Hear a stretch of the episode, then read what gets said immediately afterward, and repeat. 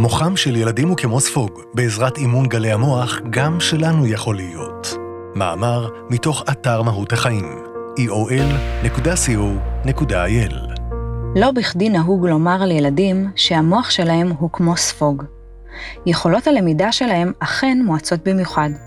לכן, אנו נוטים ללמד את ילדינו שפות נוספות בגיל הרך, לפני שההזדמנות תתפספס, או נזהרים שלא לפלוט לידם כללה עסיסית מהחשש שימצאו אותה מיד. חלון ההזדמנויות הזה אינו מקרי, מדובר במנגנון ביולוגי משומן היטב, שהוצב במשך מאות אלפי שנים.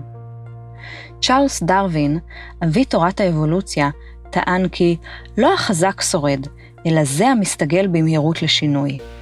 ואכן, כתינוקות שבאים לעולם, יכולת למידה מהירה בהחלט הכרחית להישרדותנו. תינוקות מגיעים לעולם עם כמה התנהגויות אינסטינקטיביות מתוכנתות מראש, כמו יניקה, מסביר הביולוג דוקטור ברוס ליפטון בלינק מדיה. אבל יש להם עוד כל כך הרבה ללמוד עד שיוכלו להתנהל בעולם הזה בעצמם. אין פלא שהאבולוציה העניקה למוחם של תינוקות וילדים צעירים את היכולת להטמיע כמות בלתי נתפסת של התנהגויות ואמונות במהירות רבה. אחד מההסברים ליכולת הזו, טוענים ליפטון וחוקרים נוספים, היא העובדה שמוחם של ילדים עדיין לא פיתח את המודעות שמאפיינת מוחות בוגרים, ומהווה חוצץ שמסנן ומונע ממידע חדש להיטמע ישירות בתת המודע. ליפטון מסביר כי ניתן לזהות את רמת הפעילות המודעת של המוח על ידי תבניות הגלים האלקטרומגנטיים שהיא מייצרת, המסווגת לחמישה טווחי תדרים המסומנים באותיות יווניות. מצב המודעות הנמוך ביותר, או תת מודעות, למשל בעת שינה עמוקה מאוד או בזמן חוסר הכרה, מיוצג על ידי גלי דלטה, בעלי התדר הנמוך והאיטי ביותר, המאפיינים את מוחם של תינוקות בשנת חייהם הראשונה. לעומת זאת, מצב של מודעות מוגברת מאוד, למשל בעת פתירת בעיה מתמטית סבוכה, מיוצג על ידי גלי גמא, בעלי התדר המהיר והגבוה ביותר, אשר מופיעים במוחות בוגרים. במרכז סקלת התדרים מופיע גל אלפא, המייצג את אמצע הדרך בין המודע לתת המודע. בגילאי הילדות, הפעילות המוחית המודעת עדיין לא מפותחת מאוד, ומתנהלת בעיקר בתדרים מתחת לסף גל האלפא, בטווח הנמוך של תדר האלפא ובתדר תטא, תדר נמוך הממוקם בסקאלה בטווח שבין אלפא ודלטה. כך מסכם ליפטון, כאשר תת המודע פעיל וחשוף, מתאפשר קידוד מהיר של מידע בכמויות עצומות במוח. מחקר מ-אלפיים שבע עשרה מדגים כיצד גם בהמשך חיינו תדרים אלו פעילים בזמן למידה. פרופסור ארל קיי מילר, חוקר מוח ועורך המחקר, מסביר זאת בראיון ל-אם איי טי ניוז.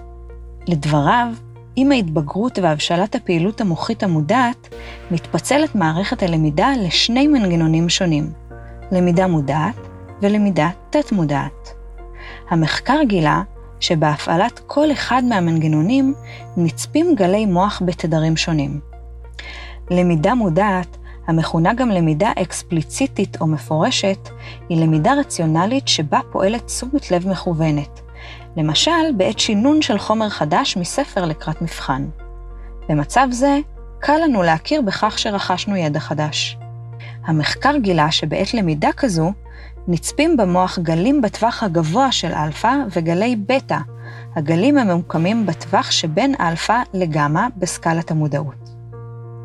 למידה תת-מודעת לעומת זאת, או למידה אימפליציטית עקיפה, היא למידה חווייתית או פיזית, שבה הגוף הוא זה שלומד תבנית התנהגות מסוימת, כמו רכיבה על אופניים.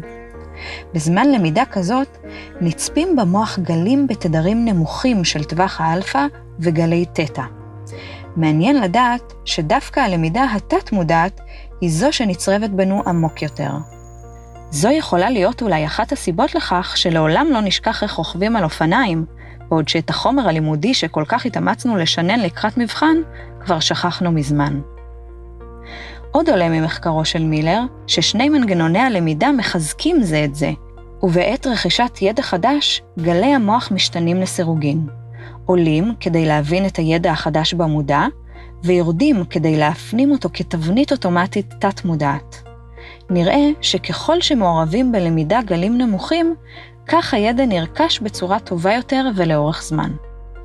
כפי שראינו, ילדים שכאמור נמצאים רוב הזמן בפעילות מוחית בגלים נמוכים, קיבלו באופן טבעי את יכולת הלמידה האפקטיבית הזו. למזלנו, מסתבר שהתכונה המופלאה הזו לא שמורה לילדים מלבד. בעשורים האחרונים החל להתפתח ולצבור פופולריות תחום הנקרא למידת על, super learning, ששם לו למטרה למקסם את יכולות הלמידה וההפנמה של מידע חדש בעזרת שינויים בגלי המוח. הפסיכולוגית דוקטור אלנה אנטוניאדיס מסבירה שאת השינוי משיגים בעזרת ההאזנה לסאונד המגרה את הפעילות המוחית ומתאים אותו אליו כך שתעבוד בגל המיטבי לפעילות הלמידה. מכיוון שעוצמת תדרי הגלים עצמם נמצאת מתחת לטווח השמיעה של האוזן האנושית, שמתחיל בכ-עשרים הרץ, הופקו קטעי מוזיקה מיוחדים המורכבים משתי רצועות קול שונות, המכילות טונים בגבהים שונים, שההפרש ביניהם יוצר את גובה הגל הרצוי וגורם למוח להסתנכרן אליו בזמן ההאזנה. טונים אלו מכונים טונים בינורליים. לדוגמה, טון אחד יושמע בגובה אלף הרץ, והטון השני יושמע בתדר אלף ועשרה הרץ. ההפרש בין התדרים הוא עשרה הרץ, תדר הנמצא בתחום גל האלפא.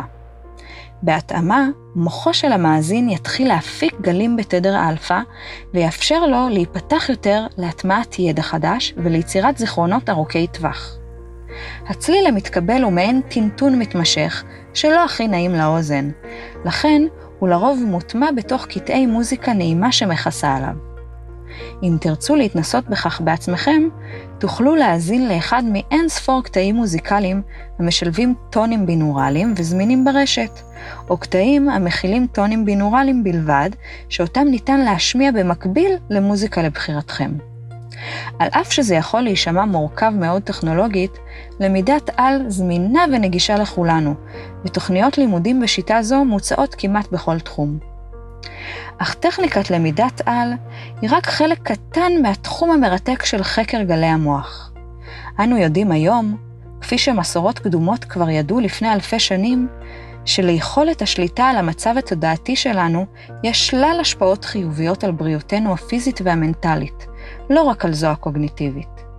ואכן קיימות שיטות תרגול רבות, כמו מיינדפולנס או מדיטציות אחרות, המעודדות את האטת הקצב ואת שינוי התודעה. בניגוד לילדים, שניחנו באופן טבעי ביכולת המופלאה לחיות את הכאן והעכשיו, אנחנו לא תמיד מצליחים לעצור בקלות את שטף המחשבות כפי שהיינו רוצים, או מוצאים זמן לתרגולים כאלה.